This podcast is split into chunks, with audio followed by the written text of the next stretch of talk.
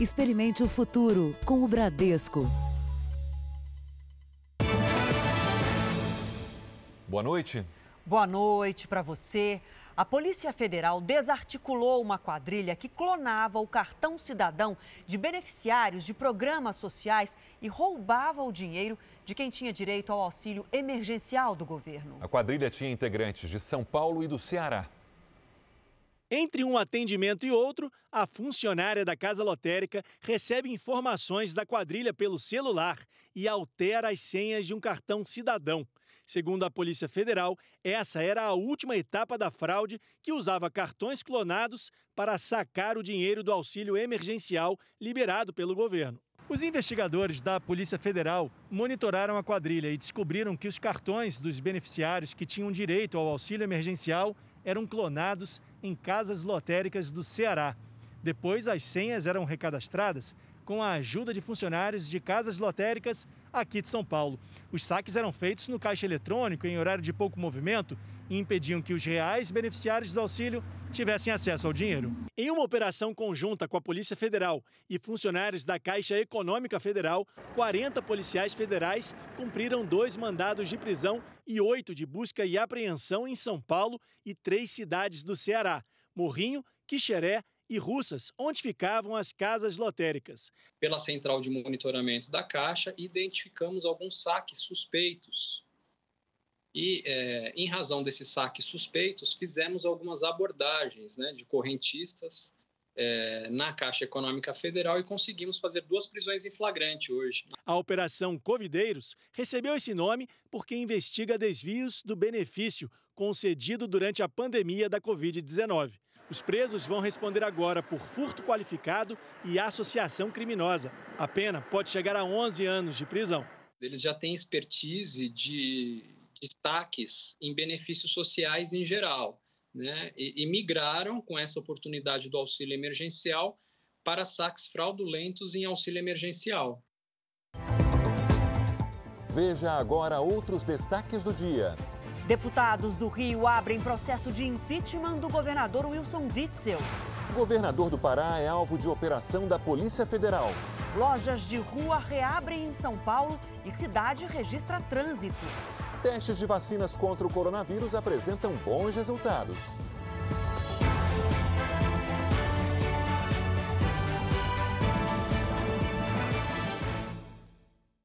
Oferecimento Bradesco, reconhecendo e incentivando nossa gente guerreira.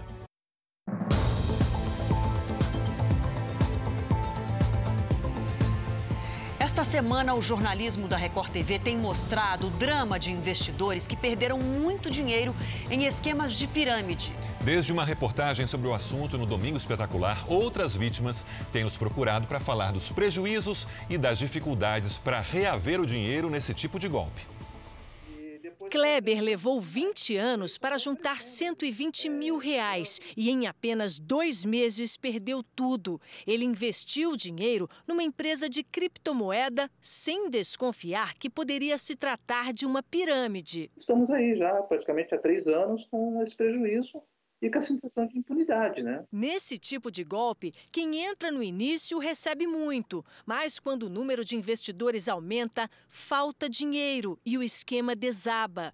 André sonhava com os lucros, mas só teve prejuízo. A gente fez um aporte inicial de 50, 60 mil reais, junto com a família, e depois a gente fez um aporte maior de mais 250 mil reais. No caso deles, o esquema foi descoberto em 2018. Oferecendo altos rendimentos por meio de operações com criptomoedas, a Miner World, com sede no Mato Grosso do Sul e Paraguai, teria lesado pelo menos 50 mil clientes. A defesa diz que a empresa foi vítima de hackers e não agiu de má fé. Essa alegação de que a empresa é uma pirâmide financeira é descabida. O hackeamento desses ativos, a empresa se tornou incapacitada de realizar os pagamentos. Há 2 anos, a empresa foi alvo de uma operação da Polícia Federal. 10 pessoas foram presas. Cerca de 43 milhões de reais em bens e criptomoedas ainda estão bloqueados. A Justiça pode usar esse dinheiro para ressarcir as vítimas, mas o valor só cobre 30% do prejuízo estimado. É de 150 milhões até 300 milhões de reais. Nós não podemos estipular quando que vai haver o ressarcimento, porque o processo ele tem um curso muito longo. Foi preso hoje no Rio de Janeiro um sargento do Corpo de Bombeiros suspeito de ocultar as armas usadas para matar a vereadora Marielle Franco e o motorista dela, Anderson Gomes. O sargento Maxwell Correia teria sido responsável por guardar as armas usadas no crime e que foram jogadas no mar um dia depois da prisão de Rony Lessa e Elcio Queiroz, considerados os principais suspeitos pelos assassinatos de Marielle Franco e do motorista Anderson Gomes. Em outubro do ano passado, o Jornal da Record mostrou com exclusividade imagens da caminhonete onde as armas foram guardadas. Ela ficou estacionada no pátio de um supermercado na Barra da Tijuca por 24 horas. O veículo foi rastreado durante 5 meses. Segundo a polícia, o sargento Maxwell era um dos homens reunidos em volta do carro. O carro ele é da propriedade de Elaine Lessa. Esse carro estava na posse de Maxwell. Esse carro, de fato, foi vendido para ele. As investigações apontaram que as armas do crime saíram do apartamento de Rony Lessa e foram levadas para o veículo por Márcio Montovano, que também está preso. O sargento Maxwell Correia foi encontrado nessa casa, avaliada em quase 2 milhões de reais, em um condomínio de alto padrão no Recreio. Na garagem havia um carro importado no valor de 170 mil reais. A polícia vai investigar a origem do patrimônio incompatível com o salário de um bombeiro.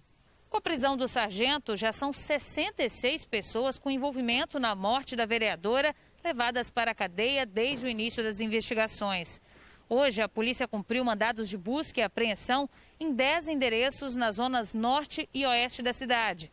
Todos eles ligados a pessoas que possam ter envolvimento com o sumiço das armas, entre elas um policial militar. Na comunidade da Vila Vintém, a polícia foi recebida a tiros. E ainda temos mais alguns inquéritos em andamento que irão gerar outras prisões. E a Polícia Federal da Bahia desarticulou uma quadrilha de tráfico internacional de drogas que agia no aeroporto de Salvador. Os criminosos se especializaram em transportar a droga com pessoas que quase nunca são tidas como suspeitas. O grande número de pessoas presas e a quantidade de cocaína apreendida no aeroporto de Salvador apenas este ano deram um sinal de alerta para a polícia. E as investigações confirmaram. Uma organização criminosa estava usando casais, pessoas sozinhas e até idosas para sair do país com a droga escondida nas malas ou presas ao corpo. Foram 3 meses de investigação até a polícia chegar ao líder da quadrilha especializada no tráfico internacional de drogas. O homem, de 34 anos, vivia neste condomínio em Lauro de Freitas, na região metropolitana de Salvador, e respondia em liberdade por homicídio e tráfico de drogas. Além dele, outras 5 pessoas também foram presas. Todas responsáveis pelo aliciamento de quem iria transportar a droga. Na casa do líder da quadrilha, a polícia apreendeu uma quantia em dinheiro, coletes à prova de balas e um revólver. As investigações apontam que o grupo recebia até R$500 mil em uma única viagem. Vamos agora aos números da pandemia no Brasil, divulgados pelo Ministério da Saúde. 772.416 casos da doença foram notificados. São 39.680 mortos, com 1.274 registros nas últimas 24 horas. 325.395 pacientes estão curados da Covid-19 e 407.341 estão em acompanhamento neste momento. Começou hoje em São Paulo a reabertura do comércio de rua. O funcionamento das lojas na capital tem horário reduzido e medidas de higienização obrigatórias, Adriana. Até pelos números que você mostrou, tem que ser uma retomada cuidadosa. Veja o QR Code que aparece agora na sua tela e vai ficar durante toda a reportagem. É só apontar a câmera do celular para esse código e você vai saber mais sobre a retomada da economia na capital e também no interior do estado. Em muitos locais já havia filas e aglomerações antes mesmo das portas se abrirem. Mas ainda era madrugada quando os ambulantes tomaram as ruas da 25 de março, no centro de São Paulo. Com a chegada da polícia, houve corre-corre. Nessa outra região de comércio popular de São Paulo, o Brás, os funcionários dessa loja se preparavam para a nova fase. Limitação no número de clientes, horário reduzido e cuidados rigorosos com a higiene. Os funcionários também estão usando viseiras plásticas para se proteger e a gente também está sugerindo que haja um espaço de 1,5 metro entre as pessoas para que seja seguido tudo isso certinho como foi proposto pela Prefeitura. Os setores autorizados a fazer a reabertura de maneira escalonada e segura, como o comércio, estão entre os que mais empregam. Mesmo assim, as autoridades municipais fazem questão de reforçar que a cidade de São Paulo continua em quarentena e que todos os protocolos sanitários só deixarão de ser seguidos à risca quando a cidade sair do estado de calamidade pública. O comerciante que siga as regras, que não burle as regras, porque nós estamos prestes a passar de fase. E para nós, cada passagem de fase é um novo momento onde a gente amplia o horário, amplia a ocupação das nossas lojas, amplia a condição de vender mais. Portanto, vamos ser responsáveis. Nessa outra loja de sapatos, Renata, a dona, estava ansiosa pela reabertura. No varejo de moda, o presencial faz toda a diferença. É olhar, atrair. Seguiu todas as orientações sanitárias, embora ache que alguns pedidos sejam impraticáveis. Eles não permitem que experimente os produtos, nem calçados, nem roupas. No meu caso, de calçados, o experimentar é parte importante do processo de compra.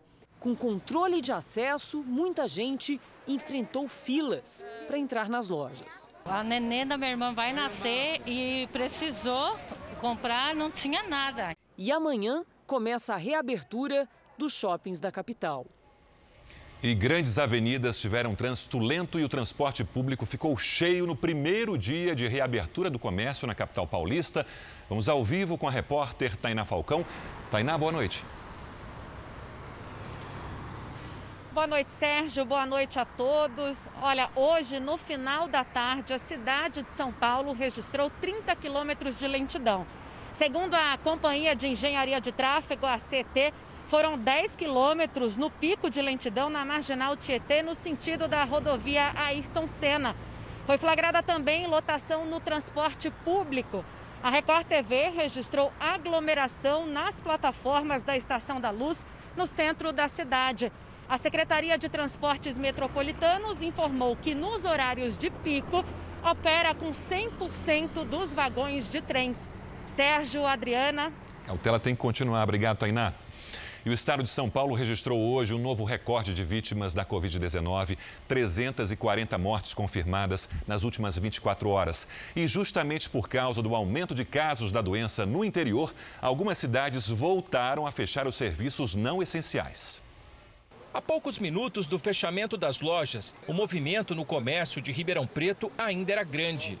Mas na segunda-feira, lojas como essa, de roupas, não vão abrir. Agora nem sei o que vou fazer com a loja fechada de novo. Voltarei a depender só da internet, mas o meu forte é a venda física. O anúncio de que as lojas voltarão a fechar não agradou os consumidores. As pessoas precisam também de ganhar. E aí, como fica? Eu achei um absurdo. A gente precisa pagar as contas e tem muita gente que não tem internet para pagar pelo celular e fica essa correria. Ribeirão Preto estava na fase laranja, que já tinha muitas restrições. E a partir de agora passa a fazer parte de uma etapa ainda pior, a vermelha. Por isso, de acordo com o decreto do governo do estado, nem o que estava aberto, como as lojas do comércio de rua e dos shoppings, vão poder continuar funcionando. As regiões de Barretos e Presidente Prudente também entraram na fase vermelha. O restante do interior fica na fase laranja. O comitê que acompanha os casos da doença avaliou que o número de mortes aumentou 100% e o de casos de Covid-19, 50%, além da ocupação de leitos de UTI. No Hospital das Clínicas, que atende pacientes da região de Ribeirão Preto, mais de 70% dos leitos em UTI estão ocupados. Bom, e é justamente para evitar mais mortes que agora é muito importante que não só comerciantes sigam as regras para uma reabertura segura, mas também que os consumidores respeitem as novas medidas. Precisa entender o seu papel, precisa entender e fiscalizar também a pessoa que está ao seu lado. Pedir a essa pessoa que mantenha a distância, pedir a essa pessoa que utilize a máscara, para que a doença não se propague e as lojas permitirem que se faça higienização após cada um dos usuários entrar e sair da loja. Os deputados do Rio de Janeiro decidiram abrir um processo de impeachment do governador Wilson Witzel. Ele terá que explicar aos parlamentares os possíveis desvios na construção de hospitais de campanha e fraudes em contratos da saúde. Foi unânime. Por 69 votos a 0, os deputados do Rio de Janeiro decidiram pela abertura do processo de impeachment do governador Wilson Witzel.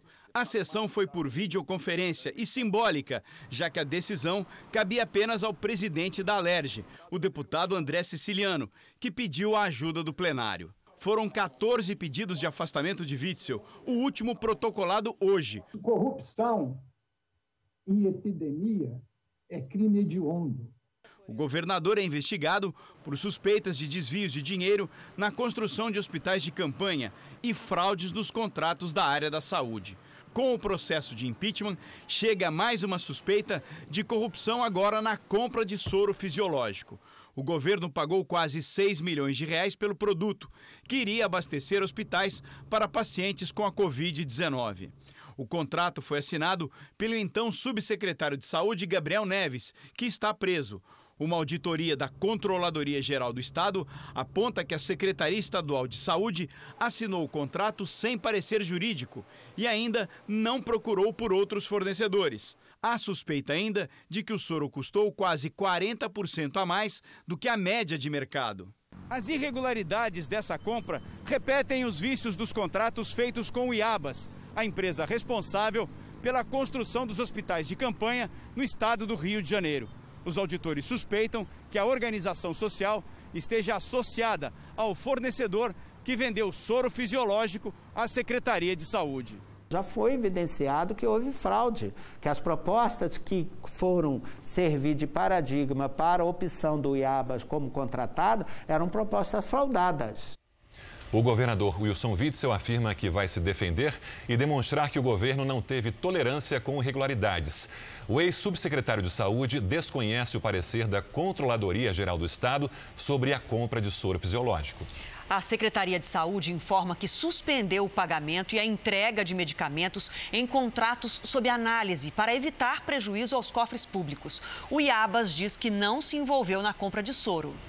O Jornal da Record teve acesso a novos áudios que reforçam a suspeita de que a deputada Joyce Hasselmann utilizaria funcionários de seu gabinete para produzir vídeos e montagens com ataques a adversários políticos. A deputada nega. A reportagem é de Tiago Nolasco.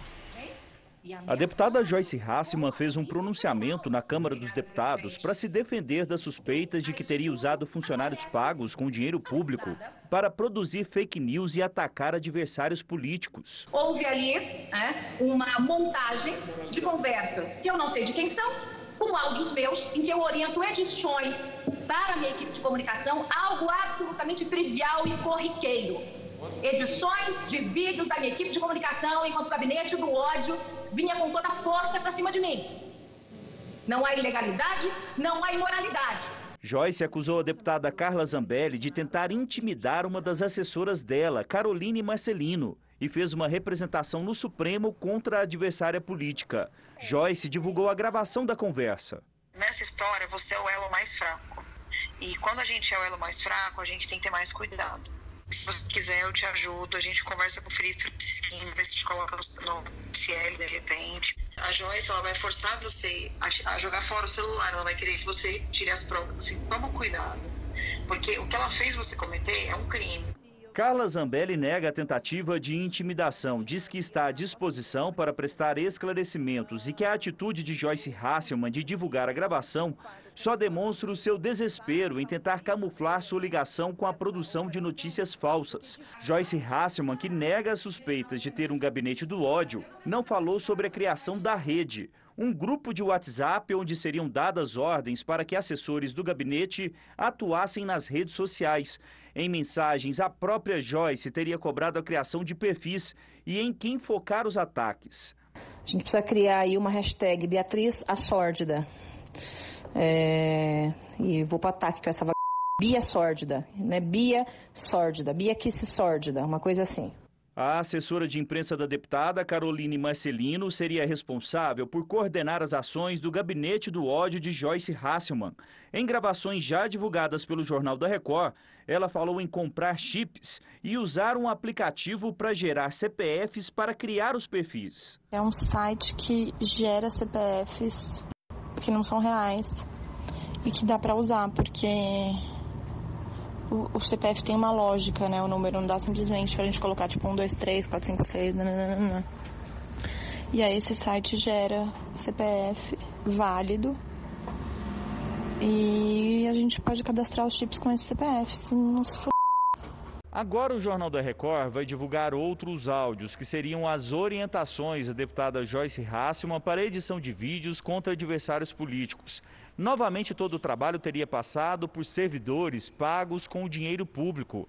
Essa não é a função de assessores parlamentares, que deveriam prestar apenas serviços ligados às atividades legislativas, segundo o ato da mesa diretora da Câmara. Os vídeos seriam espalhados em grupos de WhatsApp de apoiadores da parlamentar em todo o país e divulgados na internet. Na última sexta-feira, Joyce Hasselmann teria orientado a assessora Caroline Marcelino a preparar um ataque contra Carlos Bolsonaro. Veja um palhaço triste com a cara do Carlos, ou coringa, ou um palhaço com cara de louco, de mal, sabe? Com a cara do Carlos.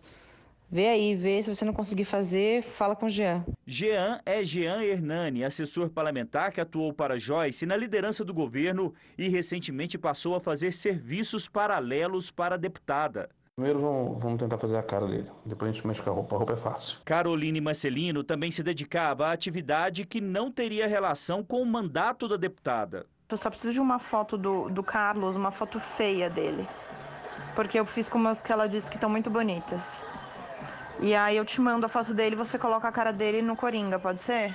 O material com o título Carluxo, Carlixo, Carbicho chegou a ser publicado por Joyce e pelo vereador nas redes sociais. Agora, outro exemplo de ataque que teria sido feito a pedido de Joyce Hasselmann. O áudio da deputada Carla Zambelli é do dia 2 de maio sobre a votação do Plano Mansueto. Ele me falou que se precisar de alguma coisa ele vai me acionar, tá? Mas que por enquanto está sob controle, que até o PT está querendo ajudar e que está tudo bem. Joyce, então, teria passado orientações ao editor para preparar uma suposta fake news. Faz um videozinho bem curtinho aí, bota a cara da Carla com áudio e faz um sarcasmo, né?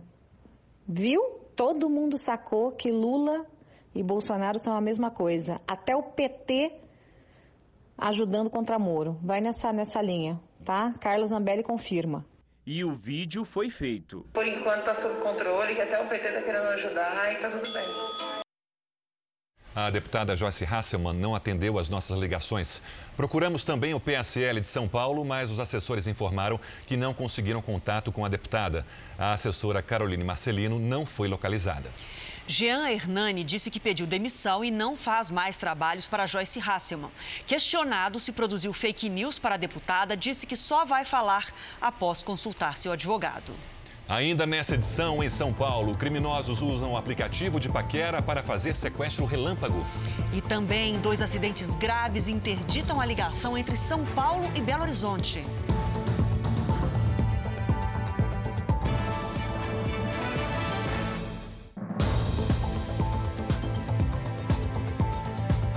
Por causa do coronavírus, a economia mundial deve cair 6% este ano. A previsão é da Organização para a Cooperação e Desenvolvimento Econômico. Será a maior redução em tempos de paz. Mas a OCDE estima recuperação com um crescimento de 5,2% no ano que vem, desde que o surto esteja controlado.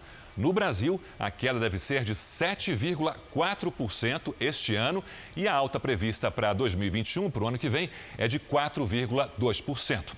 O Brasil teve deflação, ou seja, uma queda no índice de preços de 0,38% em maio e, com isso, o acumulado no ano tem queda de 0,16%. Os números são do IPCA, divulgados pelo IBGE, e refletem a desaceleração econômica na pandemia. A deflação em maio foi fortemente influenciada pelo preço dos combustíveis, com baixa de 4,56% no mês. Medida provisória publicada hoje dispensa o Ministério da Educação de consultar a comunidade acadêmica para escolher os reitores de universidades públicas apenas durante a pandemia. Vamos a Brasília com a Nathalie Machado, que tem as informações ao vivo. Nathalie, boa noite. Oi, Sérgio. Boa noite a todos. Essa medida ela tem efeito imediato e vale enquanto durar o período de calamidade pública. Segundo o Ministério da Educação, ficará a cargo de Abraham Weintraub a escolha de 20 reitores. No Congresso, líderes da oposição anunciaram que vão protocolar a ação direta de inconstitucionalidade no Supremo. O MEC defende que a escolha obedecerá critérios técnicos, como a exigência do título de doutor. De Brasília, Nathalie Machado. Obrigado, Nathalie. Obrigada. Vamos agora com a opinião do jornalista Augusto Nunes. Boa noite, Augusto. Boa noite, Adriana. Boa noite, Sérgio. Boa noite a você que nos acompanha. Com a retomada de atividades econômicas paralisadas há quase 3 meses, o ano mais curto da história, enfim, começou. 2020 terá um semestre só. Será menos penoso recuperar o tempo amputado pela pandemia de coronavírus se governantes e governados compreenderem que quarentena não é vacina e que não é preciso, nem será possível, esperar que o último vírus chinês abandone o país para cuidar-se da ressurreição da economia. O retorno à vida normal é irreversível, mas requer prudência e coragem. Claro que o ritmo da reabertura não deve ser ditado pela ansiedade. É cedo também para abolir precauções como o uso de máscaras ou a proscrição de aglomerações. Mas é igualmente essencial ignorar o noticiário terrorista produzido por jornalistas apaixonados pelo isolamento eterno. Todas as estatísticas informam que o coronavírus vai perdendo força também nos epicentros da pandemia. É hora de tornar ainda mais vigorosa a contraofensiva dos defensores da vida como ela é. O Congresso dos Estados Unidos está na fase final da discussão de uma reforma nacional de segurança pública. Hoje foram ouvidas 12 pessoas. Entre elas, um ex-agente do serviço secreto e o irmão do ex-segurança negro, George Floyd, que morreu sufocado por um policial branco. Em um depoimento emocionante, filha Naze Floyd pediu aos congressistas que a morte do irmão não seja apenas mais uma. Enough is enough. Segundo um amigo de George Floyd, o ex-segurança já conhecia o ex-policial Derek Chauvin. Os dois teriam trabalhado juntos numa casa noturna, onde teriam discutido porque o ex-policial teria um comportamento agressivo e racista.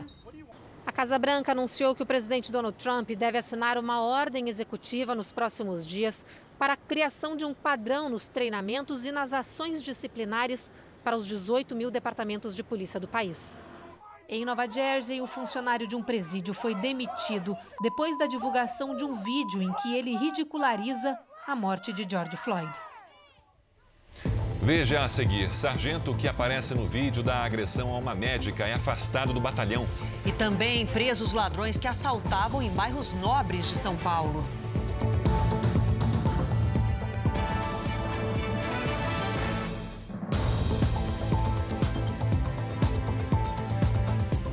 O Tribunal de Contas da União aprovou com ressalvas as contas do governo de Jair Bolsonaro do ano passado. O TCU demonstrou preocupação com o futuro das contas públicas. O presidente Jair Bolsonaro recebeu hoje apoiadores no gramado do Palácio da Alvorada. A conversa foi acompanhada pelas redes sociais. Bolsonaro falou sobre a declaração de uma representante da Organização Mundial da Saúde, pela qual os assintomáticos não transmitem coronavírus. A OMS voltou atrás na opinião um dia depois. É o tempo todo assim. Parece, né, que tem algo mais grave por trás disso tudo. É quebrar os países. O presidente falou ainda sobre problemas econômicos que o Brasil enfrenta. A quantidade de problemas econômicos é enorme. Não é apenas 50 bi por mês, não. Já está chegando a 1 trilhão. Vai chegar um ponto que vai quebrar o Brasil. Agora, você pode ver, quem decidiu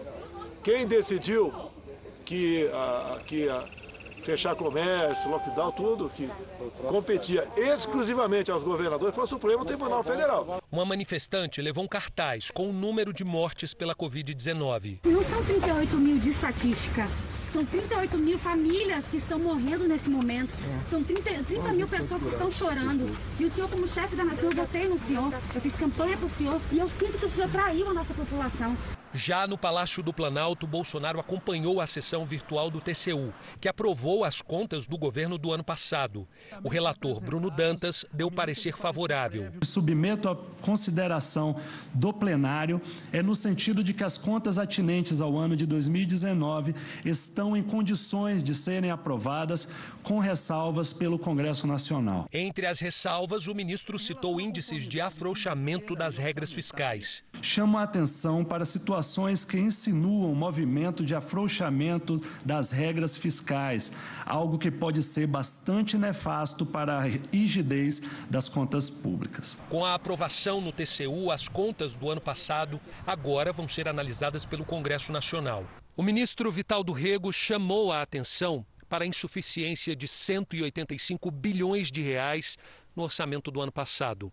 Ele afirmou ainda que os gastos com a pandemia podem fazer com que falte dinheiro para o cumprimento da regra que proíbe o governo de se endividar para pagar despesas até 2028. Hoje à tarde, o presidente Jair Bolsonaro se reuniu com integrantes do Conselho do Programa de Parcerias e Investimento.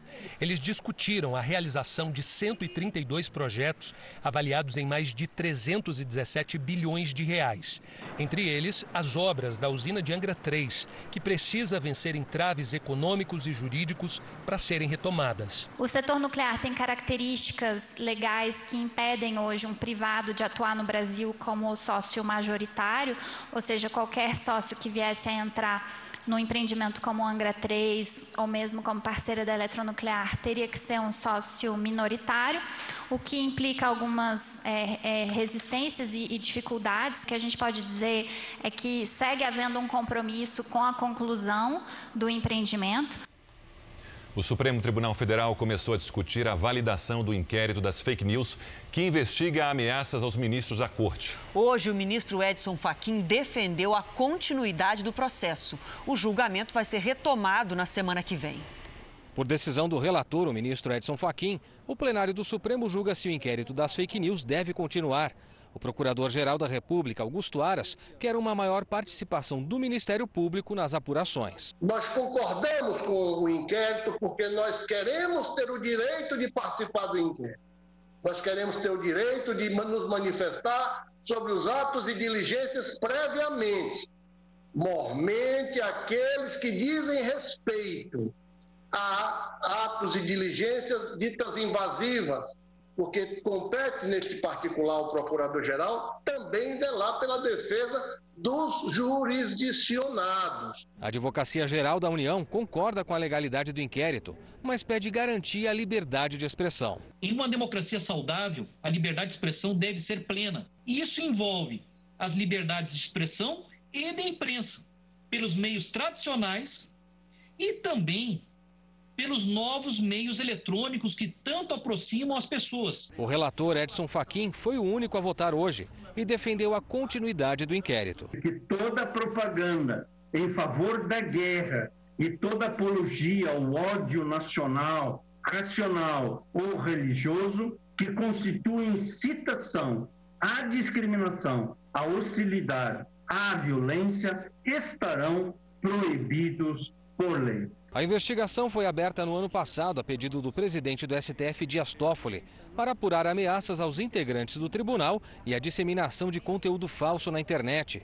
O próprio Toffoli escolheu como relator do caso o ministro Alexandre de Moraes, que determinou no fim de maio uma operação de busca e apreensão contra apoiadores do presidente Jair Bolsonaro e a oitiva de 6 deputados da base de apoio do governo. A maioria dos ministros concorda com a manutenção do inquérito, mas também considera importante aparar arestas para garantir a legitimidade das investigações e provas colhidas. Muitas delas deverão ser compartilhadas com o Tribunal Superior Eleitoral, que julgará processos em que partidos pedem a cassação da chapa Bolsonaro-Mourão. Esse compartilhamento de provas ganhou força com a chegada do ministro Moraes para integrar o tribunal semana passada. A polícia do Rio de Janeiro afastou o sargento do batalhão de choque suspeito de participar das agressões a uma médica. Luiz Eduardo dos Santos Salgueiro, de 43 anos, aparece nas imagens que flagraram a violência sofrida pela médica Tiziana Zambuja. O policial vai ficar afastado das ruas até a conclusão das investigações. Tiziana denunciou ter sido agredida por frequentadores de uma festa que aconteceu em pleno isolamento social. A médica tinha reclamado do barulho e foi carregada entre socos e puxões pelas ruas do bairro onde mora. A polícia prendeu hoje criminosos especializados em roubar casas de bairros nobres em São Paulo. Eles buscavam joias e dinheiro das vítimas. Os policiais chegaram ainda de madrugada na casa de um dos suspeitos. A mãe do homem procurado foi quem abriu o portão. Abre a porta. E o assaltante foi rendido na sala de casa. Minutos depois, o outro suspeito também foi preso. Segundo a polícia, os dois homens fazem parte de uma quadrilha especializada em roubo e furto de casas de luxo em bairros nobres de São Paulo. Aqui, um dos criminosos foi flagrado entrando na casa de uma das vítimas. Outros 3 assaltantes já estavam lá dentro. Os 4 saíram 9 minutos depois, levando joias, relógios e dinheiro.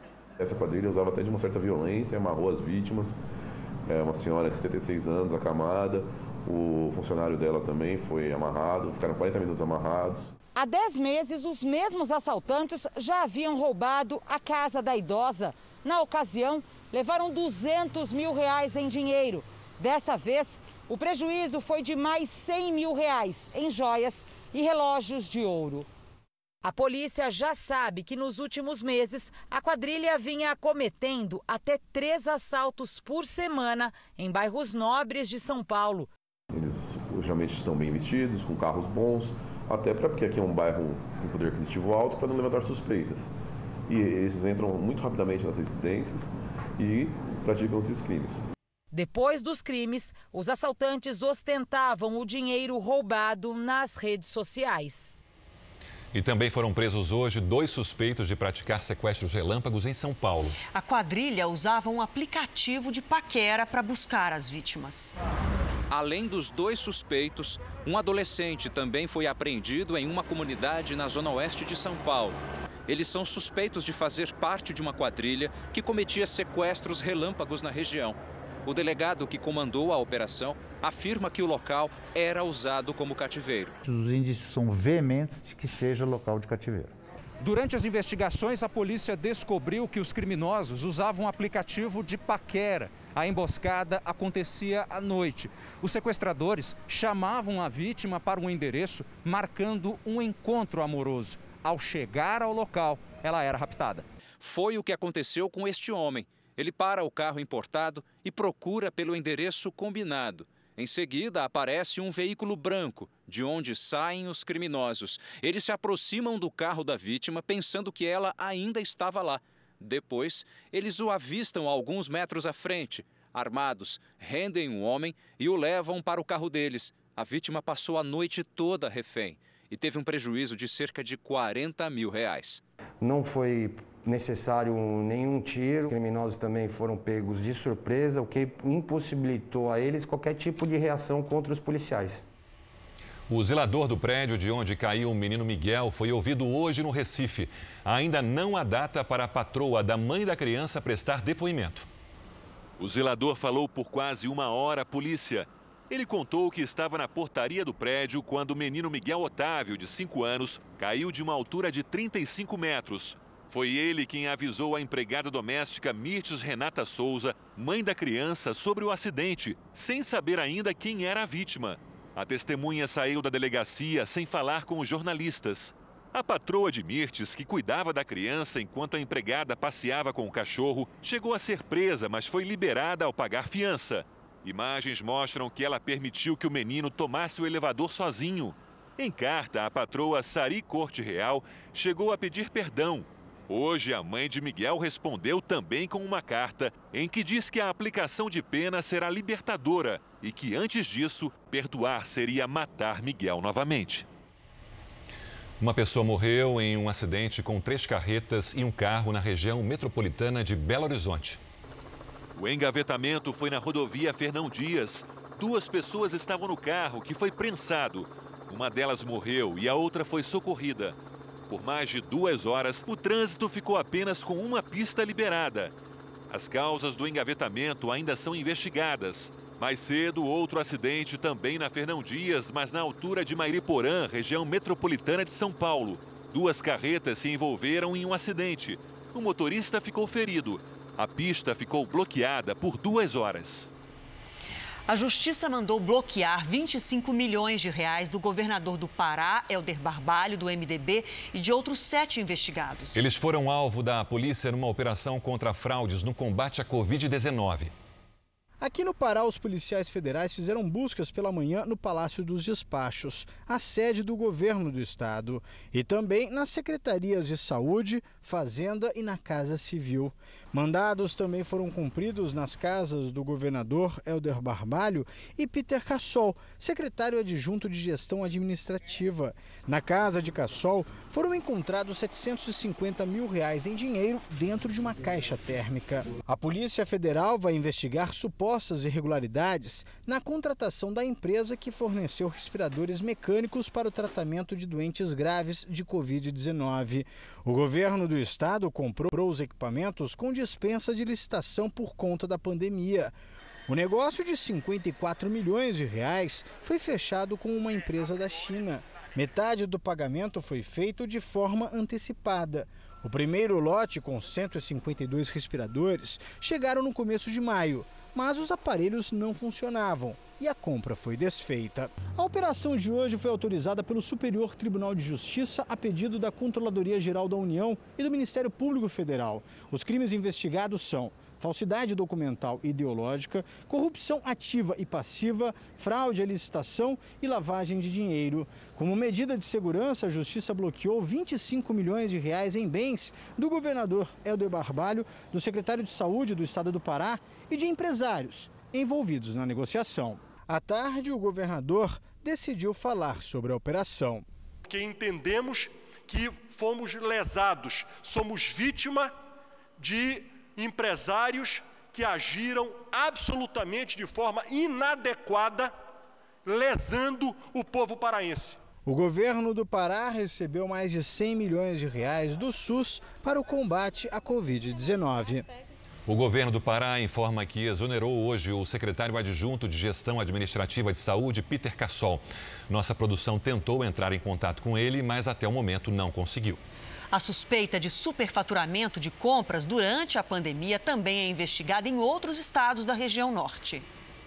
No Amazonas, foram cumpridos mandados de busca e apreensão em escritórios e casas de empresários e também na Secretaria de Saúde do estado. O Ministério Público investiga 10 pessoas envolvidas num suposto esquema de superfaturamento na compra de respiradores. A empresa vencedora foi a FJAP e Companhia Limitada, que funciona numa loja de vinhos. Ela recebeu R$ 2.906.000 sem licitação pela venda de 28 respiradores. Segundo o Ministério Público, além dos indícios de sobrepreço e favorecimento, os equipamentos não seriam indicados para o tratamento de pacientes em UTI. Por ter foro privilegiado, o governador do Amazonas, Wilson Lima, não pode ser investigado nessa ação do Ministério Público Estadual. Essa atribuição é da esfera federal, que nesta quarta também realizou operações em outros estados da região norte. Em Rondônia, a APF prendeu duas pessoas. O suposto esquema de contratações suspeitas ultrapassaria os 21 milhões de reais. No Acre, a suspeita é de um prejuízo de mais de R$1 milhão na compra de máscaras e álcool gel. O preço de R$44 por litro é um valor maior do que o preço praticado pelo mercado. A secretária de Saúde do Amazonas afirmou que os principais objetivos da compra foram o aumento da capacidade operacional do Sistema Estadual de Saúde e a urgência em salvar vidas, e que a compra emergencial com dispensa de licitação é amparada por uma lei federal. Já o advogado da importadora disse que a operação do MP foi desnecessária e que já havia entregue anteriormente todos os documentos e informações solicitadas. O ex-prefeito do Rio, Eduardo Paes, estaria envolvido em um escândalo que pode levar ao cancelamento da concessão da Lanza, empresa que administra a linha amarela, uma das principais vias expressas do município. Eduardo Paes também tem negado ser amigo do ex-governador Sérgio Cabral, preso desde 2016 por corrupção. As declarações recentes de Eduardo Paes irritaram o filho de Cabral. Marco Antônio usou as redes sociais para lembrar que o ex-prefeito do Rio usava o helicóptero oficial do governo estadual e frequentava festas na antiga mansão da família em Mangaratiba. Para Marco Antônio, Paes tem motivações políticas para tentar se desvincular da imagem de Cabral, a quem chamava de chefe. De 2014 a 2016... foram mais de 40 jantares. Você sempre brincava com o Elinho, que era o mordomo da Gávea Pequena. Não deixa a taça do meu chefe vazia nunca, Elinho, pelo amor de Deus. O desabafo veio à tona no momento em que o nome de Eduardo Paes aparece envolvido em um suposto esquema de pagamento de propina para estender a concessão da linha amarela por mais 15 anos à empresa Lanza. O Superior Tribunal de Justiça analisa um pedido da Prefeitura para suspender o contrato, enquanto as investigações sobre o caso não são concluídas. O pedido foi feito pela Procuradoria Geral do município, com base em reportagens exibidas no Jornal da Record.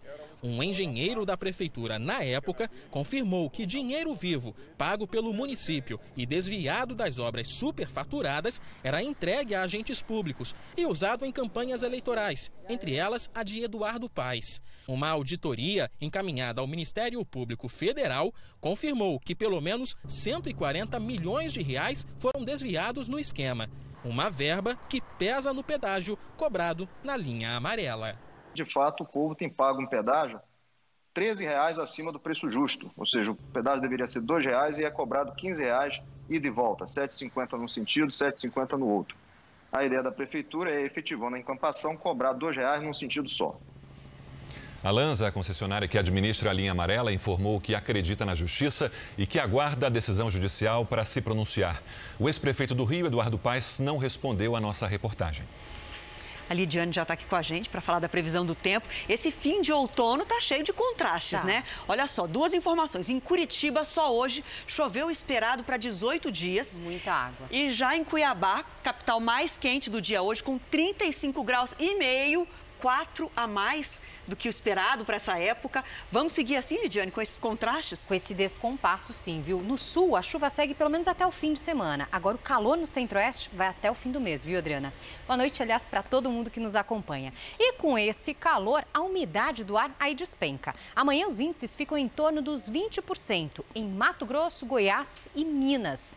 Nada de chuva em toda essa área amarela aqui do mapa. No sul, chance de temporais com granizo em todos os estados. Já no litoral do Nordeste, a chuva fraca, mas persistente, pode provocar alagamentos entre Sergipe e Rio Grande do Norte. Na região norte, risco de deslizamentos no Amapá e também em Roraima. Em Boa Vista, máxima de 30 graus. Em Porto Velho e em Cuiabá, 35. Em São Luís, 31. Faz até 29 em BH e 23 em Porto Alegre. Ah, e hoje tem tempo delivery. Levantei para isso. É pro Eduardo de Cascavel, lá do Paraná. Como é que fica? Vamos ver só, Adriana. Olha só, Eduardo, chance de pancadas amanhã com 27 graus aí em Cascavel. Já em São Paulo, sol com poucas nuvens e isso dura até o fim do mês, viu? Amanhã, calor. Máxima de 28 graus, Adriana. E o inverno já dando as caras, tá até calor, né? Exatamente. Obrigada, Lid. Até amanhã. Até. Na China, uma vacina contra a Covid-19 se mostrou promissora após testes feitos em animais.